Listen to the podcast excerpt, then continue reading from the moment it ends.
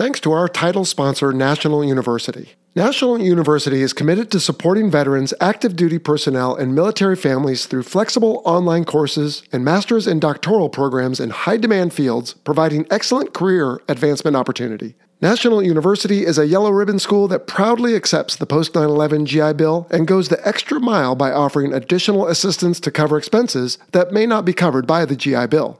To learn more, visit nu.edu forward slash veteran. This is the Fighter Pilot Podcast, episode 114. For all you World War II history buffs out there, get ready because this week it's all about the pivotal naval battle that turned the tide in the Pacific in June 1942. You know there is a Midway Airport in Chicago. You've heard us talk about the USS Midway Museum here on the show. Well, today it's all about the Battle of Midway with our first repeat guest who knows a thing or two about it because he wrote a book on it. Here we go.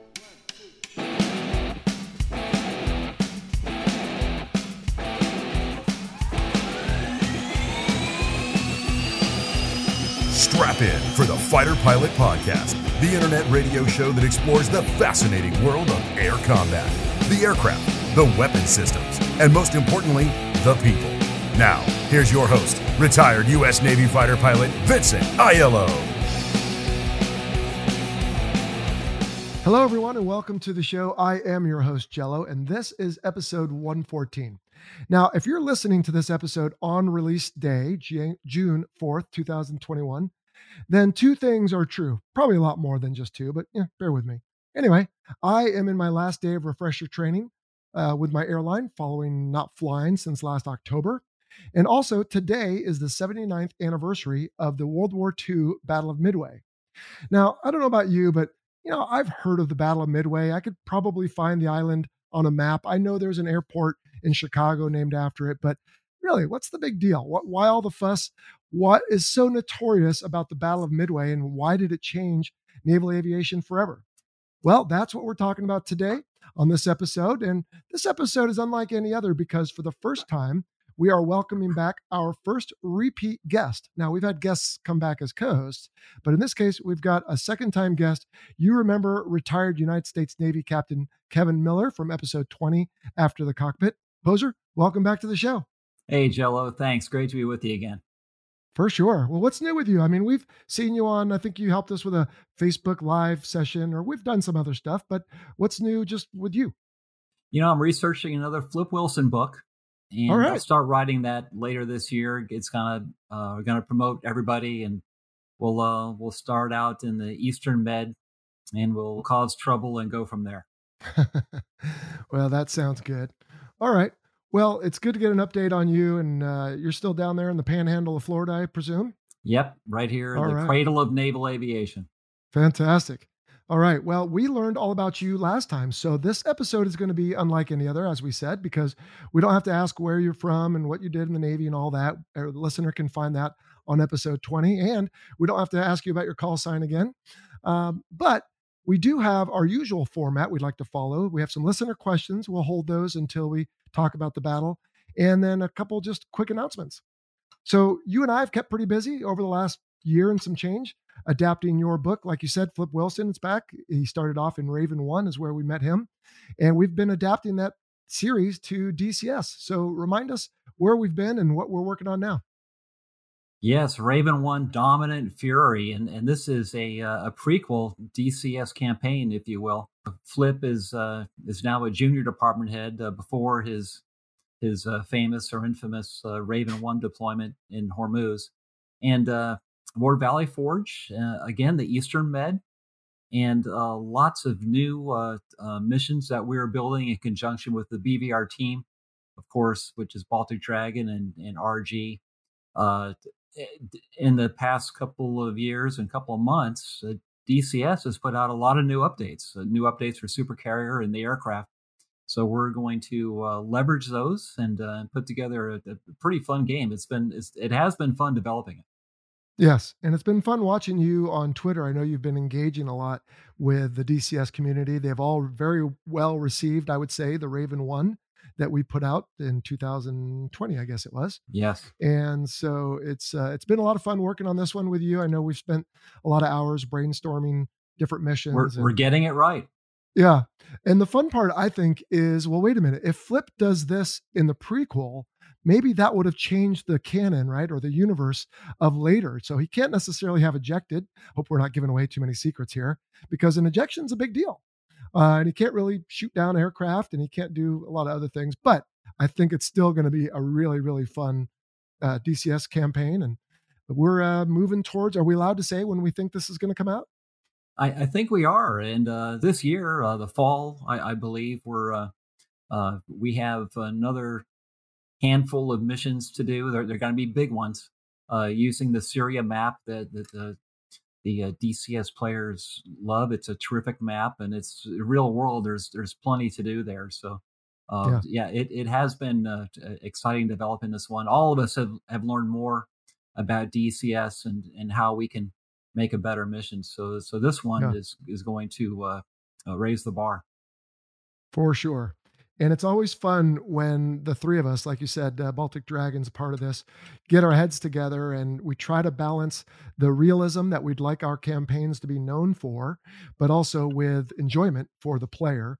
So we might take some liberties, if I may say, with how likely maybe could this be. But if it did happen, this is what the comms might sound like. This is what the tactics would be, to within reason, of course. yeah And so uh, I think that's some of the credibility that you and I lend to these campaigns. And so we hope for that later in 2021, like you said, and we hope it is well received. And it's been a lot of fun working on it. It sure has. Yes, we we take a little bit of artistic license, but we keep it real. Okay. All right, Hoser. Well, let's get to the point now. You know, next year it'll be 80 years, and so maybe we can revisit this then. But this is, as I said at the top, the anniversary of the Battle of Midway. And you are, dare I say, an expert on this because you've written a book. So actually, if you don't mind, let's start there. Remind us the name of the book and and a little bit about it. Because I think when we met you back on episode 20, I think it was still fairly far off at that point. Yes, and uh, I hadn't even finished the the Raven One trilogy then, but uh, the Silver Waterfall and the Silver Waterfall is historic fiction about the Battle of Midway, and I wrote it without changing any facts of the battle. I did a lot of research uh, here in Pensacola, the National Naval Aviation Museum, primary source documents, fascinating. And uh, just a perspective that as a former carrier aviator can bring. So the Silver Waterfall was published last June 4th, coming up okay. on a year. And uh, so that's what we're going to talk about today. All right.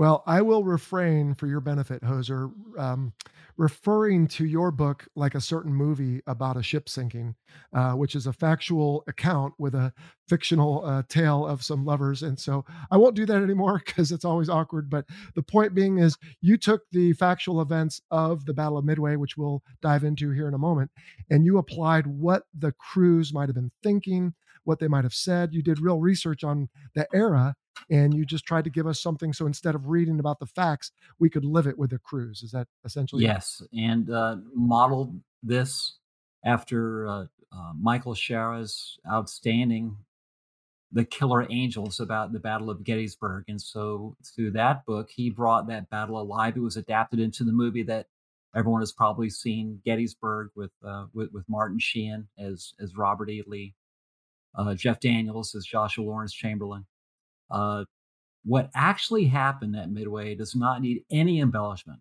And just hmm. talking about what what the, the real men who fought it uh, went through and, and try to put some emotion and feeling as to, to what they were experiencing. Yeah. Well, I don't know if you can see it there. Uh, it's right on the end of my bookshelf behind me, and I enjoyed it very much.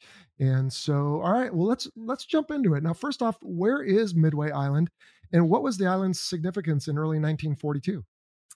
Midway is in the middle of the largest geographic feature on Earth, the Pacific Ocean. It's about 1,100 miles northwest of Hawaii, which itself is probably the most isolated place on Earth. Midway, uh, before the war, was a refueling stop for the Pan Am Clipper, but uh, as war clouds gathered in the Pacific, it was it was a fortified base. In early 1942, uh, after the fall of Wake, Midway was our westernmost outpost in the Pacific. Okay. Have you ever been there?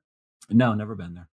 Oh, me How about you? I flew. No, I've not. I flew by it. Um, I wouldn't say recently. It's been a year, but I was on my airline uh, capacity flying from Hawaii to somewhere in Japan. I forget suddenly, and we went very near it, and I tried to take a picture, and of course, it was very blurry. Well, I, I was an Atlantic Fleet sailor, so Okay. So, can you describe the Imperial Japan's Pacific conquests up until June 1942? And I think a lot of listeners are probably familiar with December 7th, 1941. yes. Well, Yamamoto said, you know, he would run wild for six months, and after that, he had no guarantee. And so he did run wild. And the Japanese, uh, in short order, conquered the Philippines. Uh, they got the the the, uh, the Dutch East Indies, uh, the vital oil supplies in Borneo. They uh, attacked Singapore. They sunk the Royal Navy battleships Repulse and Prince of Wales. They attacked Darwin in northern Australia and you know kept them out of the out of the fight. They went into the Indian Ocean where the Royal Navy had a carrier task force, sank the carrier Hermes, attacked the Royal Navy base at Trincomalee. Uh, so they had uncontested command of the Western Pacific Ocean and into the Indian Ocean. Now, as we sit here in 2021, obviously we have the benefit of knowing history and how it ends up. But I have to think, come, you know, January, February 1942, for the Allies, it must have seemed very bleak in the Pacific. It absolutely was. However, we did attack, and uh, in in February of 1942, and this is the action with uh, with Butch O'Hare, you know, saving Lexington off off Bougainville. I mean, you know, well into the Western Pacific. The United States was attacking Japanese outposts in the Marshalls of Carolines, and these were pinprick attacks. They they weren't really militarily significant. Uh, you know, the Japanese kind of ignored them, uh, but Yamamoto knew in the back of his mind that because the carriers were not affected at all on December 7th, he had to eventually deal with them. Mm. Then in April of 1942, the Doolittle raid. And that was a game changer for Japan. I mean, you know, the empire, the homeland was attacked. The the emperor was was put at risk. And so Japan had to then, you know, move resources to defend the home islands, which they never thought would, would be attacked, certainly not in April of 1942. Well, okay. So, was the attack on Midway a surprise? And I think for those who follow even a little bit of history, this is kind of a loaded question. I had this is one thing I do know about the Battle of Midway. was it a surprise? It uh, it might have been a surprise to the Japanese that morning. It certainly was that morning that the Americans were there, but but no, through through painstaking mathematical calculation over a period of months, um, the guys at Station Hypo and Makalapa Hill had broken most of the Japanese code. And, and this is led by the uh, Lieutenant Commander Joseph Rochefort and Nimitz's intel officer, Lieutenant Commander Edwin Layton. And so together they had pieced these little snippets of, of radio com. They kind of get a bearing and where they are, and they could they could even tell which types of ships were uh, were, were, were transmitting Morse code is what we're talking about. And they brought this information to Admiral Nimitz and said they're to strike at Midway. So this was transmitted to Washington. And Washington, which always has the answer, no, no, no, they're to strike at Johnston Island. And so to prove to Washington that they were going to strike at Midway, this is the famous ruse about Midway's uh, desalinization plant.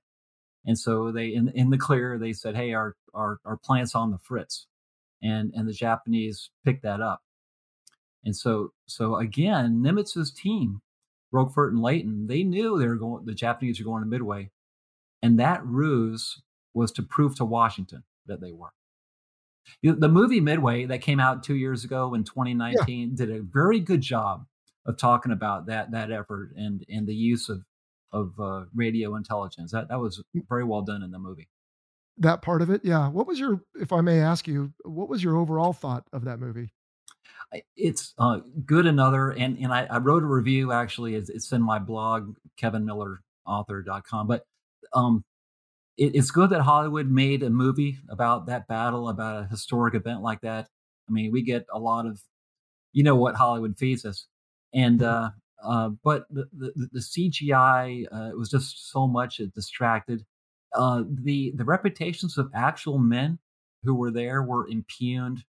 There's uh, you know, here's Rochefort drinking on the job. Here's a drunken Richard Best yelling at Nimitz. uh, Spruance and, and McCluskey don't look too strong. So that, that was a disappointment. But, but again, you know, people like us can go bring our families and friends to the movie, and then we can we can be the experts and, and talk about it. Yeah, yeah. I, I I have a very similar, I would say, uh, reaction to it. I at the very beginning there was a uh, maybe you know the name of the officer at Pearl Harbor who was yelling at one of his sailors, and then a moment later he's killed, and there's this sad funeral, and we're all supposed to feel bad for him. We're like, no, that guy was a jerk. So I, yeah. I felt they didn't quite develop the characters well enough, and I had a difficult time keeping track of who was who, even though I think they tried very hard to do that. And then at the end, they showed us the real pictures and summary of them. But certainly a lot of names, anyone even mildly interested in war history or naval aviation will recognize McCluskey. We have an award given out to fighter squadrons every year for him. Um, Nimitz, of course, and so many others. And so, yeah, I'm with you. I'm, I'm glad they tried, but I, I felt it missed the mark a little bit. I was yes. a little bit disappointed, but at any rate, I thought your book was much more enjoyable. But books versus movies, not to go on a too big a tangent, you can always read better it what the folks are thinking in a book than you can try to imagine what Hollywood is telling you through yes. the through the scenes. So, all right, getting back to it. So the Battle of Midway was different, right? I mean, it was significant compared to that point in history. Yes, uh, one month before at Coral Sea, the American carriers had met and thwarted the Japanese advance uh, to cut off the sea lines communication to Australia. They were going to attack and take Port Moresby in New Guinea, and then Australia would really be in trouble. And so uh, we sent two carriers, Lexington and Yorktown. On the first day, they found and sank the Japanese uh, light carrier Shoho, but then the next day, the Japanese got through and uh, and and fatally damaged Lexington. We did some damage though on two of their Pearl Harbor carriers. This was Shokaku and Zuikaku. We were able to to pretty much decimate the air wing of one and damage the, the other ship. So those carriers could not participate one month later at Midway. Uh, Yorktown was damaged, and uh, th- this is the famous story. that she made her way back to Pearl Harbor, you know, trailing a, a slick of oil, and uh, in, in dry dock. And they said, Admiral Nimitz, it's going to take us months to turn her around for combat. And he said, Gentlemen, I need this ship in three days. and and they made it happen where the Japanese didn't. And and had they, that that uh, as we'll discuss, I'm sure that could have carried the day for them. Yeah. So Midway was that, uh, and again, this is where my naval history is not as sharp. Is this is this the one credited as the first naval battle where the opposing ships didn't see Coral each other? Coral Sea. I'm sorry, I didn't answer. You. Coral Sea was the first battle in history okay. where opposing ships did not see each other. Um, so uh, it's just a, a, month later, we're we're off Midway. So the same the same setup. Uh, our, our, ships, although there are exceptions, we had the submarine Nautilus that got in among the Japanese screen, and course the Japanese had a submarine that dealt with Yorktown later in the battle. We're talking ranges of 150 to 200 miles between uh, what we would call uh, strike groups, task forces. And so prior to that, if I may simplify naval warfare, especially anyone who's seen any of the Pirates of the Caribbean type shows, right? You pull two ships up next to each other, you slug it out, and one ends up victorious. Now, the ships uh, leading up to Coral Sea and, and then Midway are more of a, an extension of the weapon system to launch the aircraft. Is that a fair summary? Yes. Okay. Uh, and so the battleship. Now, the battleship had uh, uh, was still thought of as the primary naval weapon even after Pearl Harbor. Hmm. And even by the Japanese, who had taught the world a lesson that the battleship was was not the, the primary naval uh, uh, combatant. Battleship guns, big guns, we're talking 14 inch, 16 inch guns, 15, 20 miles. Uh, obviously, an airplane, a little aluminum airplane, can uh, pack a, a thousand pound weapon, can pack a 2,000 pound torpedo, and do uh, severe damage. And they'll swarm around those ships. And, and obviously, the Japanese had sunk the Royal Navy battleships earlier in, in the war. Mm-hmm. Yeah. So this was a, uh, but the Japanese still were wedded to the battleship being the, the, the primary decider of naval combat. And here's how they did it. They planned that their aircraft carriers would attack Midway on June 4th The next day, they would land on Midway and take it. And that would prompt the Americans to come out and fight. They didn't think the Americans would fight. They thought the Americans were inept, cowardly, and they weren't watching because, again, it, in February 1942, we're, we're in their backyard with, with Butch O'Hare. All through the early months, we're in the, the Marshalls and Carolines, the Doolittle Raid, Coral Sea. We absolutely brought the fight to them in uh, early in the war, and but they still didn't pick that up. So, if this was mainly a battle between aircraft, how did the aircraft stack against each other? Who had the advantage? Well, uh, the United States, as it always does, uh, went to war with what it had. Mm-hmm. And uh, what we had in, in 1941 was the Wildcat fighter. And the Wildcat was a, a great little airplane. Um, but it was not as great as the Japanese A6M Zero fighter, which could outturn it, out climb it. Um, it had much more range, significantly more range than, than a Wildcat. Uh, what the Zero could not, uh, you know, dive as well as a Wildcat. You get that beer barrel fuselage going downhill, and the Zero couldn't hang. But in every other regime, it, it did quite well. The uh, torpedo bombers, the Japanese had the, the Nakajima B5N, uh, what we know as the Kate, and, and that designation uh, came later in the war, the, the Kate and, and the Val.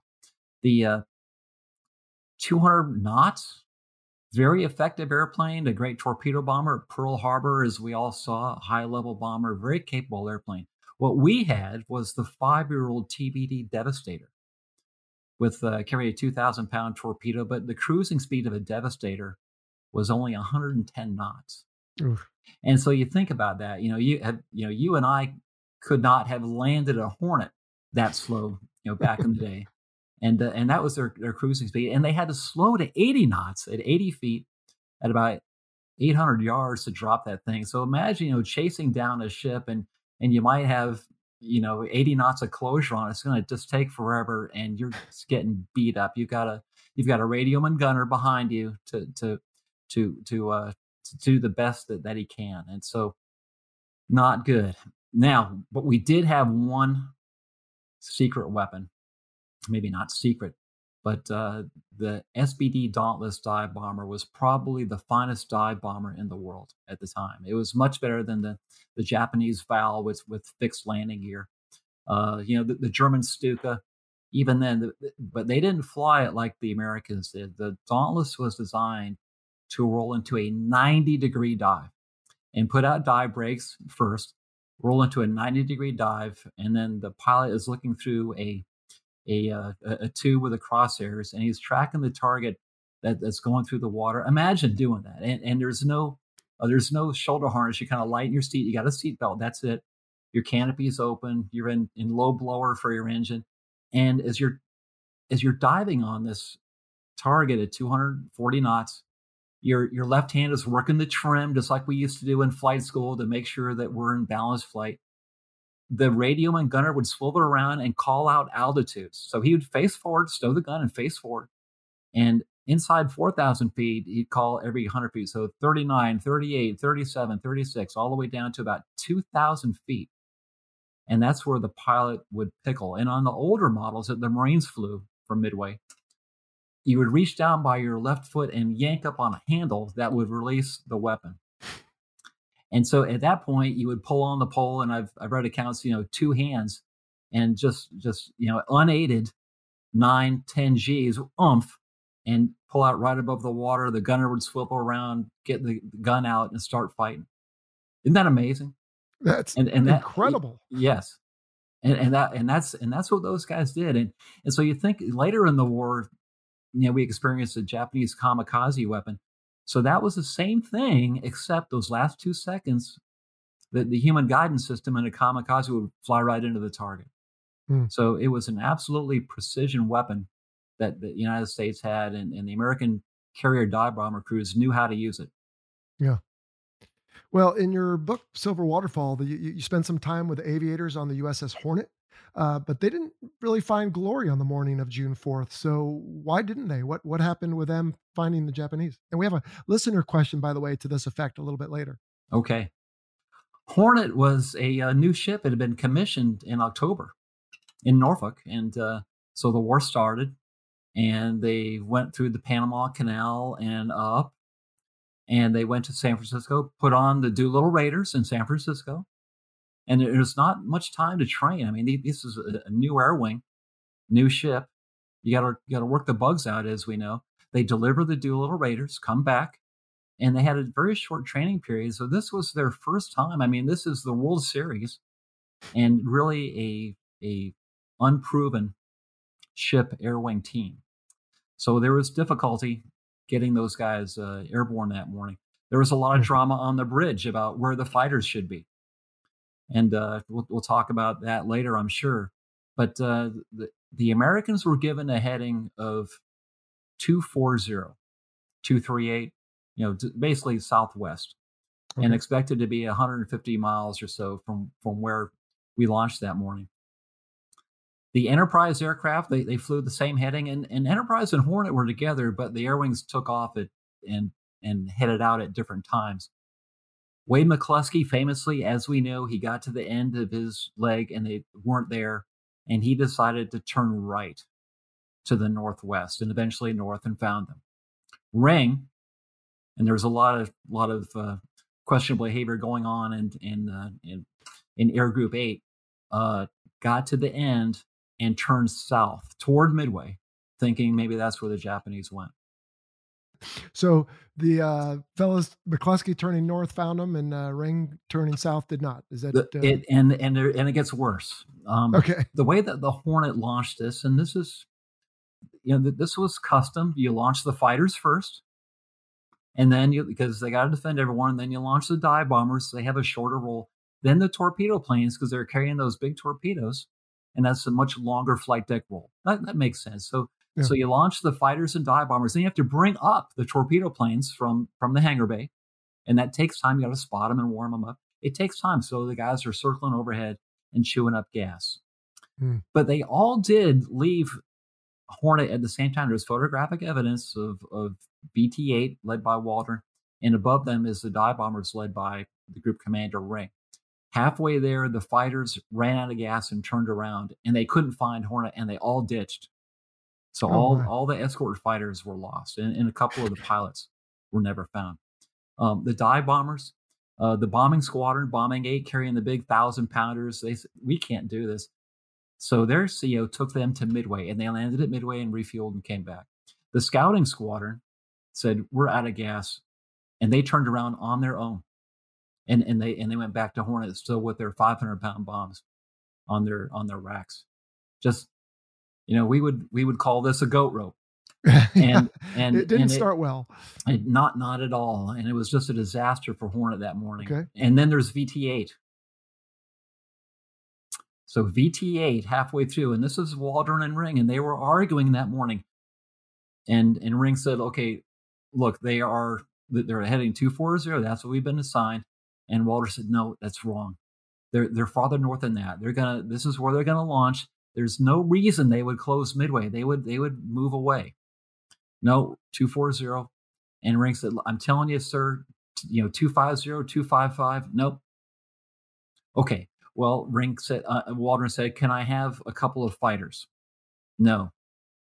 Can I have one fighter? No. Can I have one fighter and one of my guys will fly it? And the answer is no. And and captain Mitscher, Mark Mitscher, the, the legend of, uh, of, of Leyte Gulf, is, is the captain of Hornet now. And, and it's his air wing, and, and he decides how they're employed in those days. Mm-hmm. So, so Waldron, you know, didn't get what he needed, going the wrong heading. He's flying these old airplanes that don't have a lot of range. I mean, we got to get right to him. So halfway through, John Waldron took his squadron and left. Can you imagine just just you know taking your squadron and just leaving the the air wing formation and going off on your own he was he that was, convinced he was right and and he was right and george gay in, in, his account said that he he took the squadron to the japanese as if he had a string tied to them and and of course to their death the japanese were there waiting for him with 40 zeros oh wow Oh, all right. So we're getting into this, but I want to go back to the dive bombers and your book. The, the cover of the Silver Waterfall is really striking. And I know that expression shows up in the book. What is depicted there and, and who do we credit for that?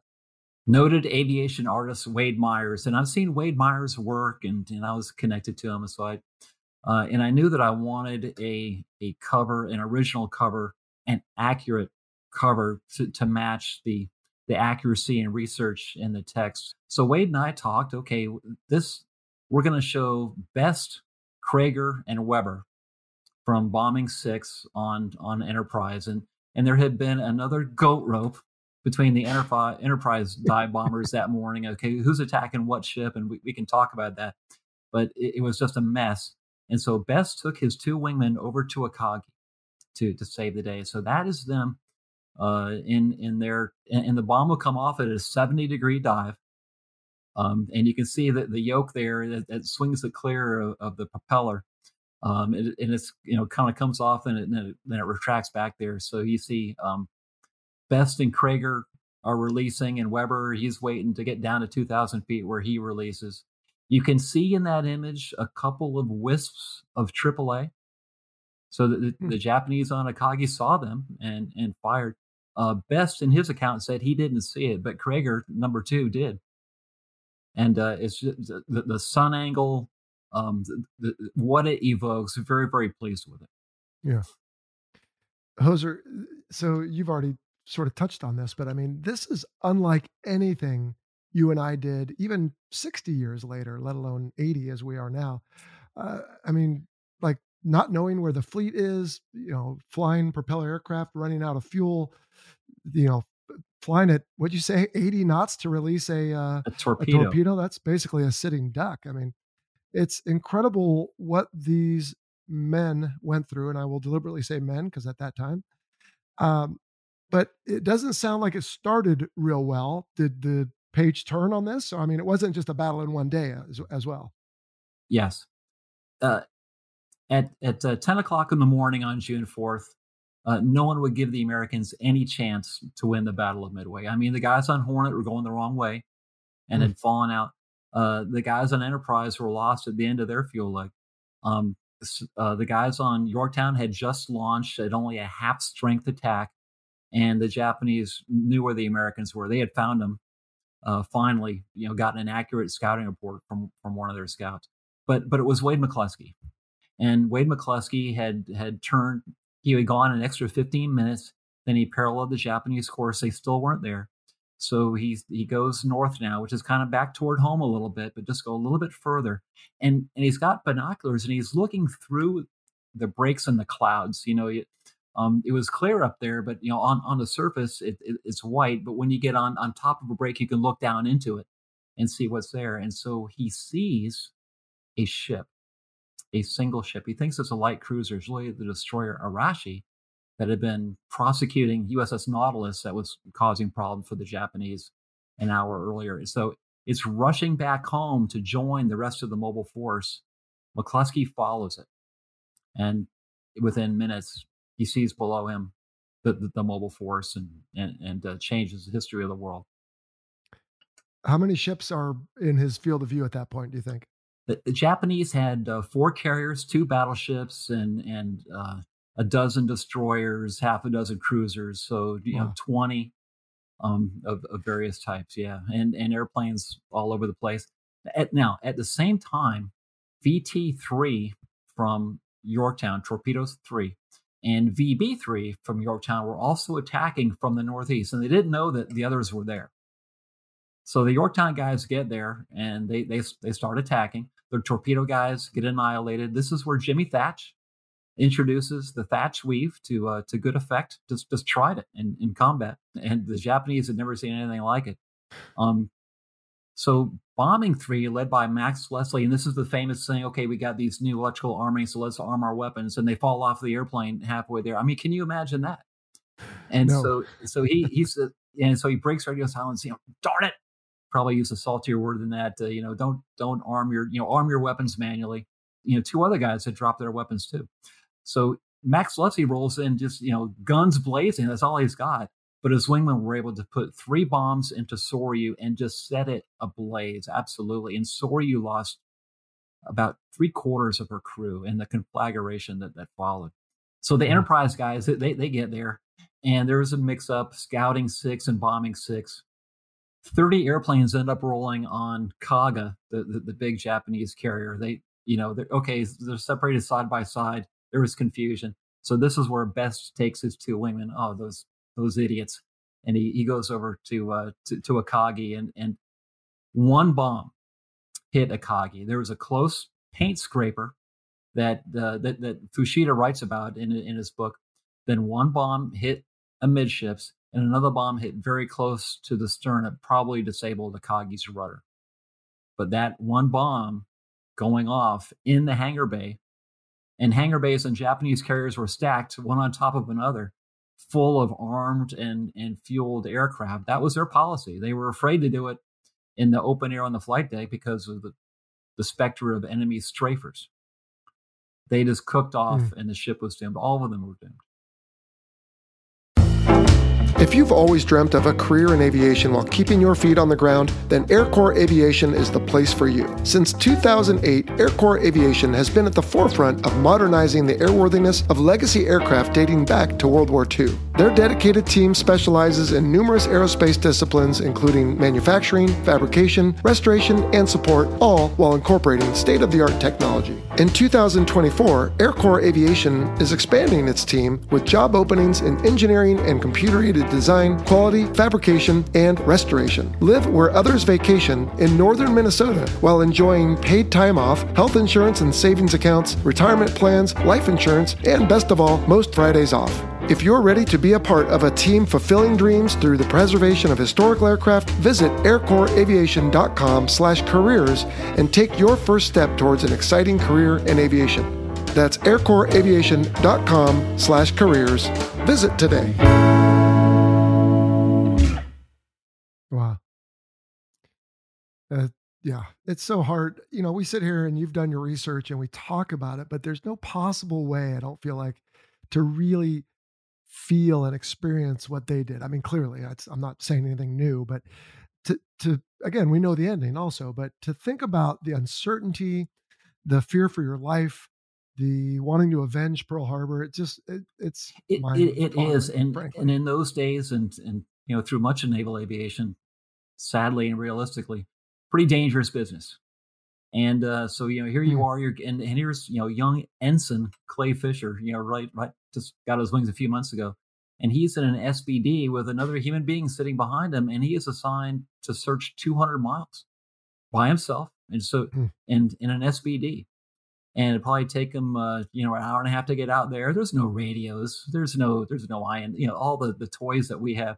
HF and yeah, SAT. and and you know he, he's looking at the surface uh-huh. of the sea and kind of estimating wind and and, and drift and, and all that. And then you turn around and you find your way back and there's no TACAN there's there's no marshal controller to, to, to vector you home.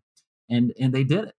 And and and so you know even ensign fisher knew how to do that before you know having to do the real thing in, in battle. You said earlier i just want to clarify for our listeners who might wonder this because I did until I saw that you had specified it in the book. Uh, we have VT squadrons today, but it's nothing like the VT squadron then, right? So today you might have VT2, uh, and that's a training squadron, but back then it was yes, a torpedo correct. squadron. VTs are training today, yes. Yeah, and we don't have VBs anymore, and then there were a few others, but we don't even have uh, VF anymore. Uh, that is true. That is true. VF went away in what 2006 so. with the uh, F14 dude, six or seven. All right. Hey, can we talk a little more about John Waldron? I mean, complex guy. What what's the legacy with him? John Waldron, Annapolis graduate, and uh, you know came up you know through the, the school of hard knocks in naval aviation in the, in the 20s and 30s. He's about 40 years old at, at Midway, and uh, okay, so he's commanding Torpedo Squadron 8, which is the Navy's newest torpedo squadron on the Navy's newest ship, but flying the oldest airplanes. They had hoped they would get the new Grumman TBF Avenger but they didn't get it in time to bring it to sea. Now there's, you know, students of the battle know that there were VT8 Avengers on Midway, and, and they, they flew into battle that morning from Midway. Five, uh, six aircraft, uh, five shot down. It's in my novel, but it's also uh, in A Dawn Like Thunder by Robert Mrazek, their story. But Waldron knew that we've got to get in the first blow. It's crucial Whoever gets the first blow is going to win this battle, whatever it takes. Now, now, how did he know this? Now, he had participated, as all the aviators had, in the fleet problems of the 1930s, where they would have, you know, carrier versus carrier. They would have a carrier attack Pearl Harbor, and the Japanese were paying attention too, by the way. Uh, and and I would I would say there's a historical uh, parallel to the past 10 years. I mean, you know, 10 years ago, uh, the People's Liberation Army Navy was participating, invited to participate in, in RIMPAC exercises. And no That's longer. Right. But, uh, you know, in, in, the early 1930s, the, the Americans and Japanese, and, and, again, this is in the movie Midway, where Layton is talking to Yamamoto. Uh, they all did exchange tours in each other's com- countries. But uh, so, so Waldron knew whatever it takes, I'm going to lead my guys here. So he told his guys on the eve of the battle, you know, it's gonna it's gonna be tough, guys. And I think that on the on the first wave, I think half of us are to get shot down. Then we'll come back and you know we'll we'll, we'll bring out what we can and probably another half on, on the second wave. But if we got any left, we'll go that night. Now, can you imagine you're Jay sitting there listening to this? And I, I, mean, yeah, no. you, know, you know, okay, you know, you're looking around there. Okay, half of my best friends in the world, half of us tomorrow the CO said, and, yeah. and this is where John Waldron wrote his famous letter, you know, just to let you know, I think we're ready. You know, want us to do our utmost, go in and get a hit. And and that's that that that letter is at the National Naval Aviation Museum, and I of course I cite it in my novel. Um, John Waldron took his he argued with his air wing commander on his air group commander on the radio, argued on the radio, and he said, I'm, I'm out of here. And he took his guys away, but he took them right to the Japanese and, and obviously attacked, and, and the Japanese caught them. John Waldron, courageous and determined. John Waldron, insubordinate and reckless. Uh, but both are true. Hmm. Fine line between the two, isn't it? Is is that why his name is not attached to very much these days? You, you know, again, we hear McCluskey, we hear of Mitscher, some of these other names, Nimitz, but uh, I can't think of anything. Had, had, Waldron lived, what what would have happened to him? I mean, you, you know, he, he, he tells his his group commander to to go jump in the lake again. You know, family language for this family podcast here. it, it was saltier than that. Um, and, but yeah. th- there's Waldron Field in Corpus Christi, and uh, and there oh, was oh, a, uh, okay. a, destroyer named for John Waldron, and, and John Waldron and VT-8, you know, here was of Midway. But as the years go by, and and and I called him a hero and and has have told his story over the years. But but as more comes out, you know, was was that the best thing to do? A case can be made that uh, you know, okay, Waldron attacked, all lost, but it, it put the Japanese in disarray. There's destroyers that are making smoke and brings the cap down, and then 30 minutes later, VT6 from Enterprise did the same thing and attacked, and, and most of them got shot down. Three or four survivors. And then about 20 minutes later is when VT3 from Yorktown shows up and attacks because they see this commotion on the horizon, see the smoke, they see the AAA, and you can see it on the sharp horizon. Okay, there they are. And then McCluskey and Leslie, the Japanese cap was down low. The, the ships had been turning all day, healing, and and they can't get the, the, the launch up. So it, it absolutely it was the efforts, the sacrifice of those three torpedo squadrons. It's not fair that, that writers like me yeah. concentrate on on Waldron. It was also Lem Massey and and uh, oh gosh, who who am I who am I missing? Uh, it, will come to me in a moment. I'm, I'm ashamed of myself. The other two squadrons also went to their their death. While you're thinking of it, I'll I'll confess I never did a tour in Texas, so I didn't realize that. Would you say yes, Corpus? Uh-huh. Uh, that field is named after. Okay, so I didn't know that. Uh, it, it, just came to me, uh, Lieutenant Commander Gene Lindsey. Yes, and and and Gene Lindsey had hurt himself in a crack up a few days earlier, but he somehow was helped into the cockpit and said, "I'm I'm going to fly this one," and and and, lo- and lost his life. Oh wow! So you touched on like the radios. Obviously, they didn't have the kind of tools we have these days with data link and inertial navigation systems, GPS, and all that. So I mean, the fog of war must have been significant. And I have to think on both sides because even once some of these forces that you've described, and it's hard for me to keep all the names straight. So bear with me if I don't get it right. I won't even try. But someone finally finds them, and then that produces a beacon, if you will, for the reasons you stated. You see the triple AAA uh, bursting at altitude and the smoke from the ships. But otherwise, like for the commanders on the ships, they have no idea what's going on until people come back and land and debrief them. That's Is right. That essentially true. The radios were were were bad, and and so Waldron finds the Japanese and he transmits on the radio. You know, have, have sighted the enemy, and and he said, you know, Stanhope, Stanhope Ring, Stanhope from Johnny One has sighted the enemy, and then they they drone in Stanhope, We, you know, answer.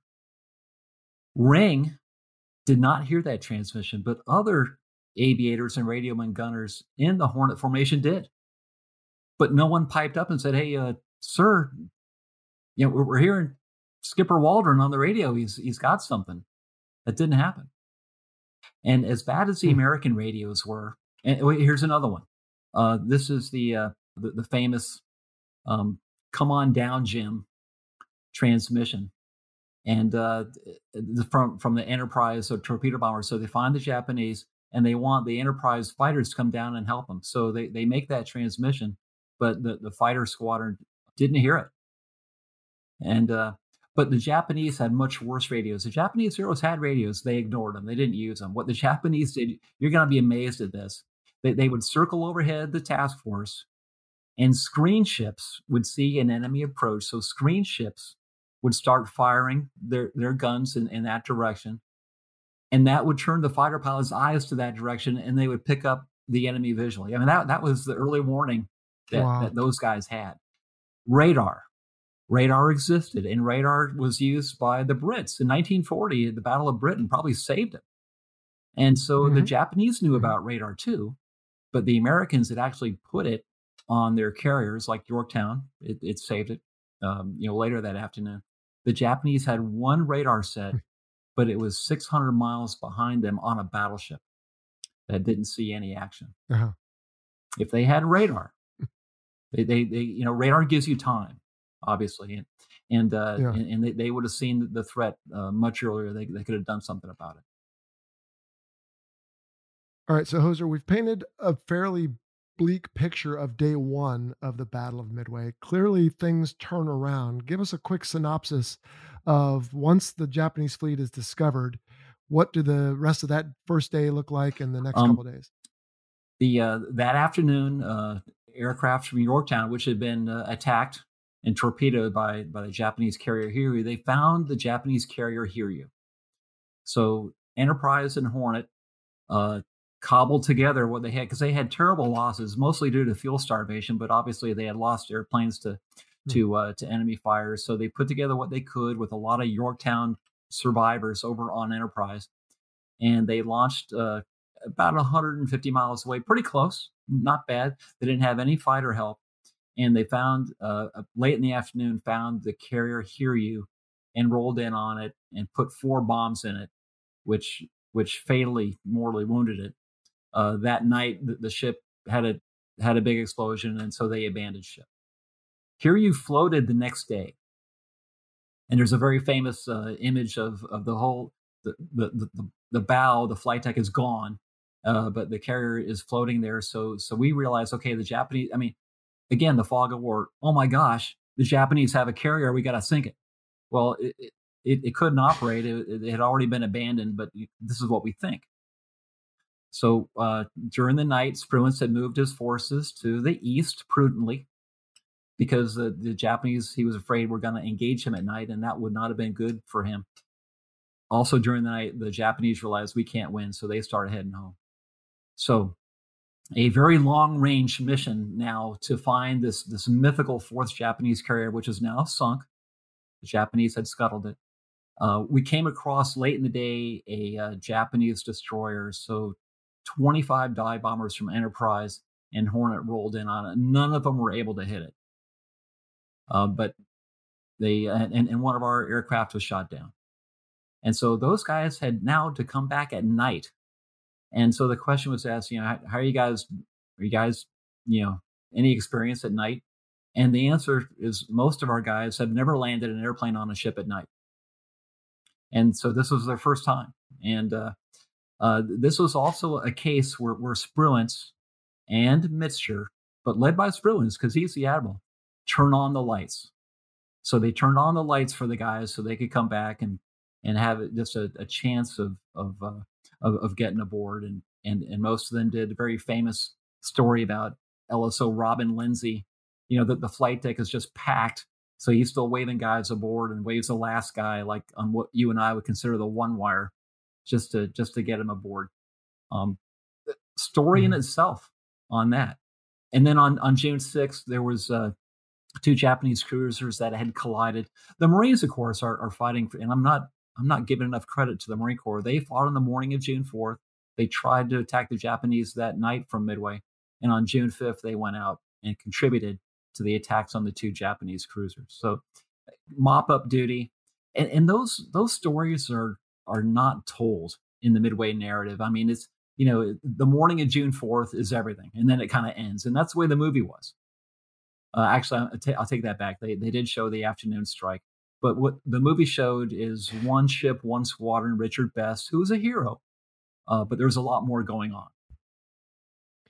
So, in the end of what would be considered the Battle of Midway, as they go their separate ways, what's sort of the tally, if there is such a thing? I know there was damage on both sides. Clearly, many aircraft shot down. There was about 300 American airplane. I'm sorry, 300 American lives were lost.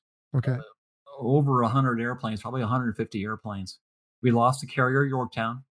Uh, Yorktown would have been salvaged, but the Japanese got a submarine in among our screen, sank the right. It was yes, being towed out. Sank right? the destroyer Hammann, mm-hmm. and and Yorktown rolled over and sank the, the next morning, which is also, and I've got one of my uh, Lloyd Childers, who was a Yorktown uh, VT uh, rear gunner, uh, he was picked up by the destroyer Balch, and so he witnessed it. And and well, I wrote historic fiction, but that happened, and and much of the dialogue is is on, on the record. The Japanese though lost four frontline carriers: Akagi, Kaga, Soryu, and Hiryu. They lost the, the, one of their cruisers, one heavily damaged. They could never recover from this. So so so what happened? You and I know when when you're in a fight you let's say you find yourself defensive and you don't go from defensive to offensive. You go to neutral. Defensive neutral then offensive. At midway the americans were able to go neutral with the japanese. And uh, uh, two months later the americans uh, led the initiative at guadalcanal. And, and there was carnage in, in the solomon islands throughout the rest of 1942 two great big carrier battles all the, the, the surface the gunfire action. The Japanese brought the, you know, they, they, there was severe fighting on both sides, and the Japanese gave good account of themselves. But after that, they did not have the arsenal of democracy, and it was just an avalanche of steel that the United States could build and send into the Pacific that doomed them. Would you would you say then the Battle of Midway was the turning point? I, you know, um, Ed Beakley, who has a, a great site uh, called Remembered Sky. Uh, and, and I'm going to quote here. He says, Midway is the day from which all days followed. So Midway was was hmm. the day that that proved to the world, even to the, the, the most staid battleship guy, look, these airplanes really can uh, change the course of warfare. So much so that that battleship over there, we're just going to use it for shore bombardment. Um, it it was a, a turning point. I, you know, a case can be made, and, and that the Solomons campaign was really the turning point. We started started marching there because again, the Japanese met us at the Solomons, and it was you know months of, of hard fighting. Uh, but at Midway, neutral, we didn't have to worry. And so this gets into the world aspect of Midway, and I'm going to credit James Schlesinger and my friend, my late friend George Walsh, because we won at Midway we were then able to land forces at North Africa in 1942 and and not concentrate on the Pacific. Had we lost, we would have won the Pacific War, but we would have had to concentrate our resources on Japan, who had attacked us and the American public is is angry with. Um, because we were able to attack North Africa and put pressure on Germany, that took pressure off Russia. So they were able to eventually prevail. And you can see that that uh, you know maybe had we lost, we would not have been at uh, Midway, I'm sorry, at Normandy on June 6, 1944. And if we weren't, could not Soviet Russia just kept moving across all of Germany and the Low Countries? And, and the answer, is they could have, because we weren't there to meet them. So so uh, Midway uh, gets uh, um, you know short shrift from uh, from world historians about its importance. Well, that's why we're spending a little time on it. So, uh, but yeah, like you said, in June of 42, boy, we were a long ways from, there were still three more years of yes. slugging it out, fighting, including uh, up at Iwo Jima. Now, I had a tour in Japan and I was fortunate to be able to go to Iwo Jima. Uh, they now call it Iwo To, and it's still Japanese. Um, but there was a lot of memorials there and a lot of remnants of the of the battle. Of course, that was a you know very vicious hand to hand battle. I know you haven't been to Midway either, but do you know? I mean, what's there today? I assume there are some monuments to uh, the to the fighting, but what's on Midway? It's obviously not a clipper on, stop. On Midway is uh, it's run by the the U.S. Fish and Wildlife Service. I think it's it's full of albatrosses and, and frigate birds. Uh, there is a runway on Sand Island, and but in 1942, the Marines took off from Eastern Island. That was their airfield. And Sand Island, which is the larger of the two, it had the Navy seaplane base, and there was plenty of, of Marine infantry and anti-aircraft. But but now there's a runway there, and uh, sleepy place. There is a monument to the battle. Um, it, it's it's uh, the thing about Midway. You you can't really go there. You you can't you know there's just you know thousands of miles of trackless sea.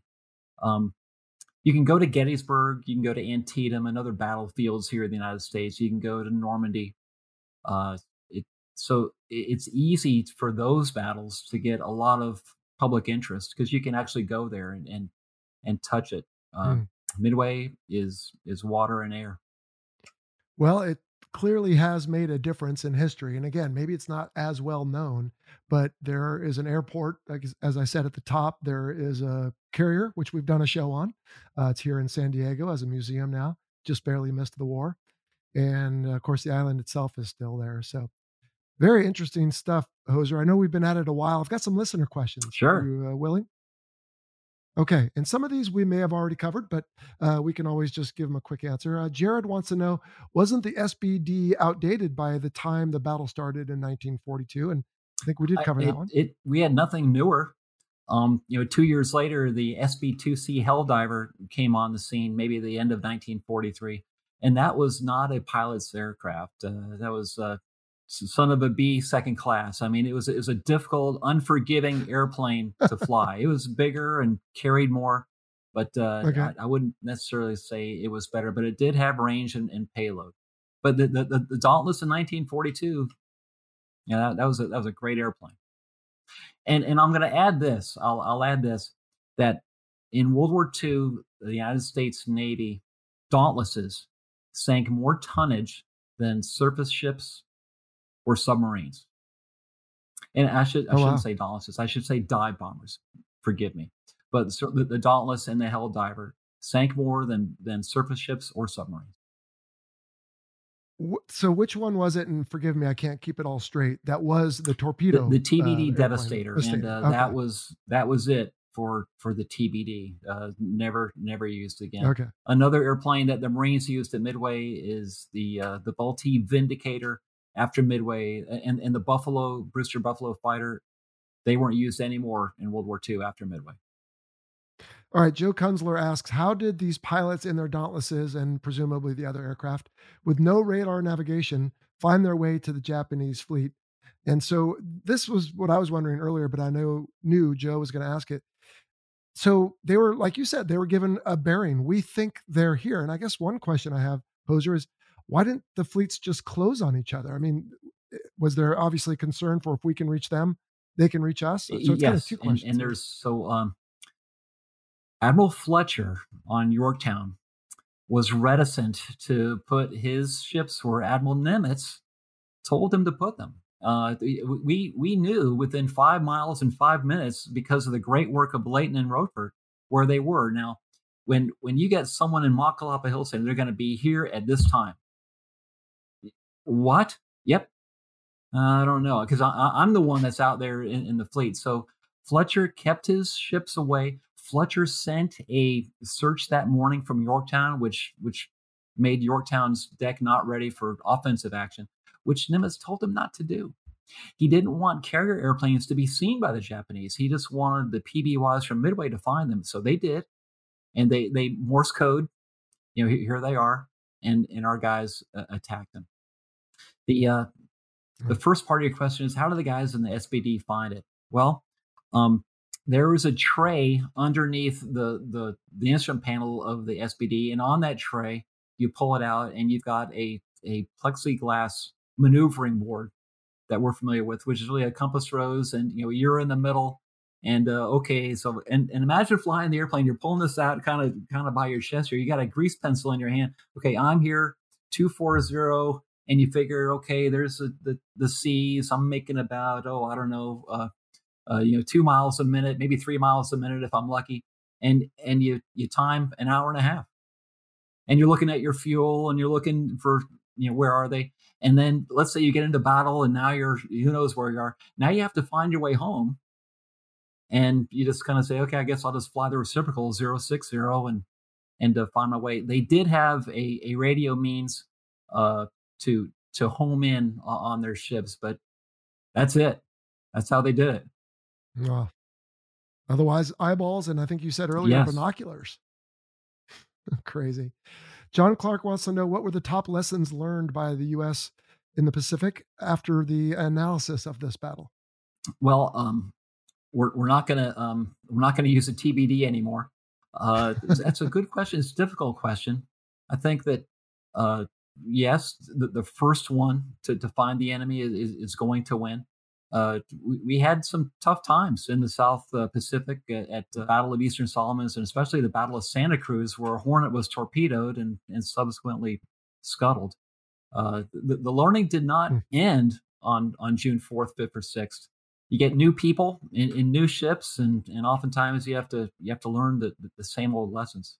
I think that uh, yeah. I, I, do think that a lesson learned was uh, from Jimmy Thach and his beam defense maneuver, which was taught throughout the fleet then to uh, to great effect. And of course, we got the Hellcat fighter. Uh, they realized after Midway, we need more fighters, more fighters on in in our in our air groups. Uh, as as you may know, they used to store spare fighters in the overhead in the hangar bay, and they bring them down, put the wings on them, and put oil in the engine, and, and off they went. Crazy. Scott Manning wants to know if we can talk about the B 26 yeah. Marauders role at Midway. I don't remember reading about that, but maybe I missed it. Yeah, it, and it's uh, a uh, couple pages in, in my novel. This is uh, the, the, very famous uh, flight down Akagi's flight deck by First Lieutenant uh, Muri. Um, the, the Air Force, excuse me, the Army Air Force, uh, they had rigged torpedoes to their B 26s. Now, the B 26 looks a lot like a B 25 Mitchell that attacked Japan, the Doolittle raid. Uh, the B 26 has a single tail, but uh, pilot, co pilot, bombardier, gunners, radio, the standard, you know, five or six guys in the aircraft. So four of these airplanes attacked the Japanese with B 17s from Midway, with the, uh, the Dauntlesses and Vindicators flown by the Marines at Midway, with the, the five or, or six uh, Avengers flown by the Navy from Midway. Two of the B 26s were, were shot down, although they did shoot down a Japanese Zero, but one of the gunners got one. And, uh, but one just kept going in, dropped the torpedo, and then ended up flying down the length of Akagi's deck. And, and uh, eyewitnesses from Mitsuo Fuchida, who was there on the bridge, uh, there, there's, there's artwork of this that, that I've seen. Um, yeah, I mean, I guess you know they they had nowhere else to go. Just just you know fly right down their throat.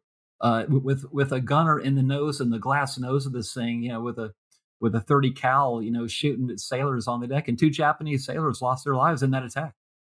I mean, wow. it's yeah, it just they just you know talk you know courage. They're going to go into the teeth of that that enemy fire. Well, that was on display readily, I would say, at the Battle of Midway. Courage. All right. George Bravo wants to know how close did the U.S. Navy get to losing the Battle of Midway? You know, a case can be made if McCluskey hadn't seen uh, that uh, destroyer down there. He he he was going to go back. He was going to you know go as far as he absolutely could stretch it. Then he would have gone back instead of putting 30 aircraft in the water. The Japanese knew where the Americans were, and the Japanese would have attacked uh, and and that would have changed the course of, of that battle. The, the Hiryu in, in the afternoon with just dive bombers was able to uh, get through Yorktown's fighters, who shot down a lot of dive bombers, but uh, Yorktown suffered a couple of hits, blew out her boilers, snuffed her boilers, so she's dead in the water. You know, you see the, the famous picture of black smoke, and that's you know from her from her engineering spaces. But within an hour and a half, they were able to get steam up, and so she starts you know moving out, and then the Japanese came at her again, and this is the torpedo attack with uh, with led by Lieutenant Tomonaga, with uh, with uh, Maruyama, one of the one of the Japanese that I concentrate in my book. He was in that attack also. So pretty close when, when you when you think about it. I mean, the Japanese were outstanding naval aviators and, and knew how to use their aircraft. Mm. All right, last listener question, and this is a little off topic, but you having written your book Fight Fight can probably answer this one. Let's ponder, says John F., what a modern Battle of Midway might look like. And of course, I don't think anyone's going to battle for that little island, but move what a couple thousand miles west, and you might have something like this, huh? I, I think that uh, it's a it's a great question. Um, uh, at tremendous distances, obviously, what do you have to do? You have to be able to navigate, communicate, and and then target. Satellites, don't expect them. Uh, the use of radio, no. Uh, you know, we're, we're going to be dropping bean bags from Seahawk helicopters from on, on on one deck to another, and there's and uh, you know visual you know semaphore you know blinking light when you can get away with it. Um, but we're not gonna we're not gonna have you know all the, the, the GPS stuff that we think we have. Now, who's going to be able to fight better in that environment, a satellite denied environment? I, yeah. I and so that's that's the question that, that has to be asked. It, but there, there's gray zone stuff that's going to come into play. There there's allies uh, it's going to be the entire Western Pacific is going to be the theater. It's tempting to think that we would be so much more advanced than we were 79 years ago with again data link and radios and satellite and everything else. But like you said if the balloon really goes up and let's all hope it doesn't but if it does of course a lot of that could be denied. It could go right back to where you were uh, go on a distance out on a on a bearing i should say uh, look look for the enemy and engage them. Now the weapons will be different, the speeds will definitely be different, but uh, let's let's hope we never have to uh, answer John's question. yes. All right, Hoser. Well, this has been a lot of fun. Uh, just real quick, back to Silver Waterfall. Why did you write that? What was what was kind of your motivation? And it's a little different than what you've written before, isn't it? Yes, and um, it's a book that, that I'm, I'm glad I wrote it when I did after I you know learned from writing the, the first three about you know you know being a better craftsman. But uh, I was a, a squadron XOCO, and and uh, I, I knew that that that naval history was a shortfall among all of us. And uh, so I would I would go to the squadron Geedunk and I'd see a sailor and I'd say, hey, I'll I'll buy your your root beer if you can tell me, uh, you know, who, who, said don't give up the ship, fight her till she sinks, or or what what ship was uh, John Paul Jones on when he did battle with the HMS Serapis, and and uh, sometimes they knew, oftentimes not. And I say, okay, well, who's your division officer? And uh, Lieutenant Smith. Okay, well, find Lieutenant Smith, and you ask him that question, and you come to me with the answer. And, and it was fun, you know, and and kind of you know get the guys thinking about history. But we were on Enterprise, we're going across the Atlantic on deployment, and so I I. Uh, uh, I put together a PowerPoint brief about the Battle of Midway, and, and I just wanted to talk to the ready room uh, about the things we talked about today, and but you know thinking about our heritage. So uh, so I, I called the guys into the ready room. They had to be there, and uh, we uh, I, I, went over this in PowerPoint form, and uh, I said, "Are there any questions?" And th- th- there were no questions because they all wanted to go to MIDRATS. And so I said, "Okay, no one leaves till I get three questions," which I quickly got and uh, so everyone uh, got out of there in, in time for MIDRATS. But uh, but I, I heard got some good reviews, like you know, grudgingly, yeah, know, Skipper, I guess that was all right. Um, and uh, but it's it's it's been um, it's something that that uh, I like talking about, obviously, and uh, just yeah. wanted to write this book as a tribute to those guys for what they did. We should never forget what those guys did for us.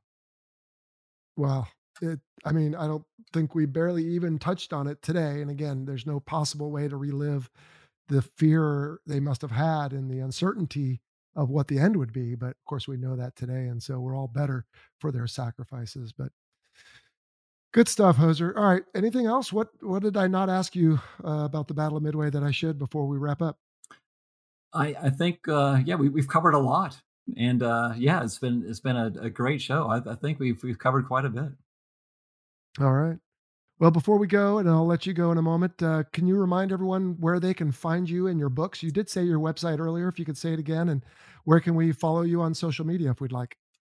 kevinmillerauthor.com and, and I'm on Facebook and Twitter and Instagram and here's the silver waterfall which you should buy at the fighter pilot podcast website and ha- which has a link to it and uh, uh, that, that's that's the place that, that, all of your listeners should should go first but you can find it on amazon right. you can uh, you can go to your local independent bookstore and ask for it by name and, th- and they'll get it for you. They have a mechanism to do that. Yeah well, I appreciate the plug, Hoser. I think if we sell your book on Amazon, it doesn't cost you anything more. I think Amazon gives us like 13 cents. Uh, so, eh, but it adds up. So I do appreciate it. You bet. All right. Well, this has been a lot of fun. We're going to transition then to our wrap up. I just want to remind everyone that the views expressed in this presentation are the personal views of myself and my guest and do not necessarily represent the position of the Department of Defense or its components.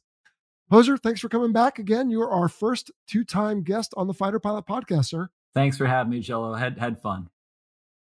Well, that'll do it for this week. We'll see you back here in 10 days for a show on how NASA is involved in military aviation. You won't want to miss it. We'll see you then. Take care. You've been listening to the Fighter Pilot Podcast, brought to you by BVR Productions. Got a question for the show? Email us at questions at fighterpilotpodcast.com or leave a message on our listener line, 877 Mach 101. That's 877 622 4101. Be sure to follow us on your favorite social media platform and check out our website, fighterpilotpodcast.com. For exclusive content and to help support the show, check out our Patreon page. Thanks for listening.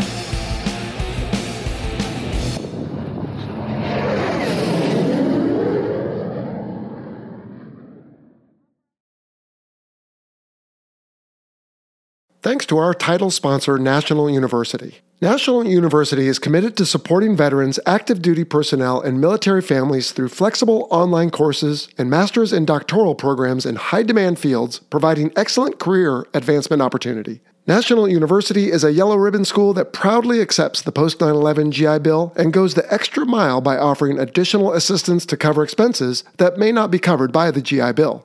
To learn more, visit nu.edu forward slash veteran.